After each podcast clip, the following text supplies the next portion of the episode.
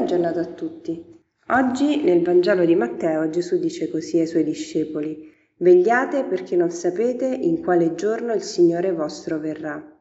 Cercate di capire questo. Se il padrone di casa sapesse a quale ora della notte viene il ladro, veglierebbe e non si lascerebbe scassinare la casa.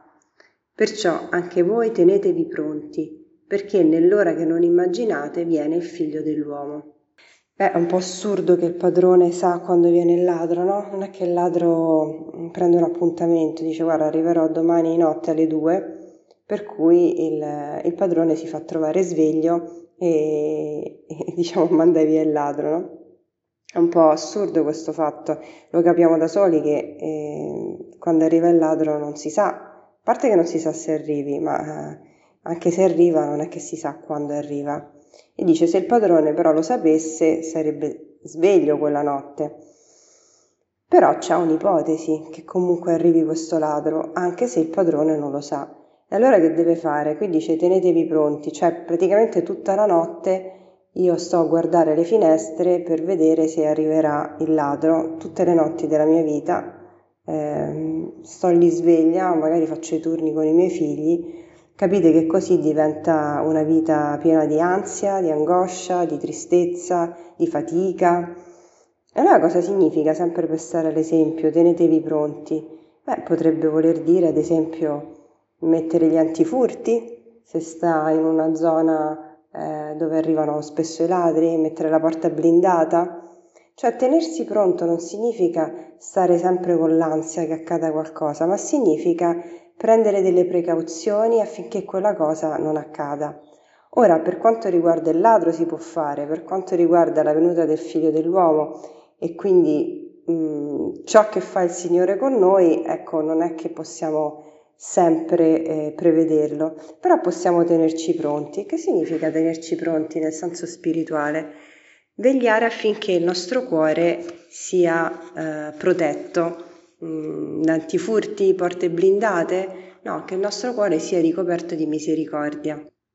E cioè che chiunque entri in qualsiasi ora nel nostro cuore trovi misericordia, trovi amore, trovi comprensione, trovi empatia, trovi perdono soprattutto. ecco, proteggersi eh, nel caso di Gesù non significa mettere le porte blindate, ma proteggersi con l'amore, cioè eh, permettere agli altri di entrare nella nostra misericordia, che sappiamo non essere la nostra misericordia, è la misericordia di Dio.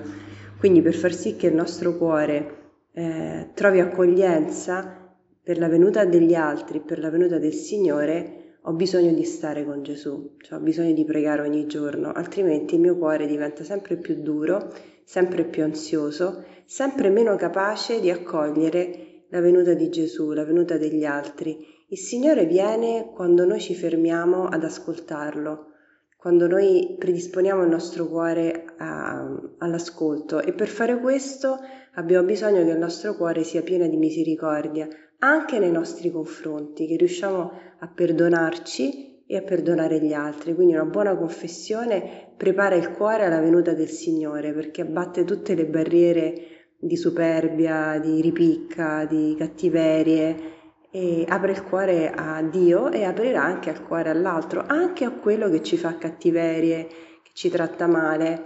Mm, il nostro cuore deve sempre avere occhi di misericordia nei confronti degli altri.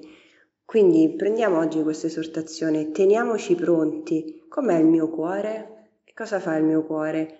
È un cuore misericordioso o è un cuore giudicante, un cuore altezzoso, un cuore chiuso?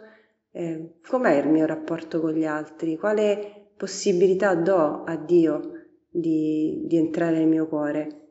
Teniamoci pronti perché non sappiamo quando arriverà e non sappiamo neanche quando arriverà l'ultimo giorno della nostra vita e ci prepariamo così, con questo cuore pieno di preghiera, pieno di misericordia, pieno di apertura verso Dio e verso gli altri e buona giornata.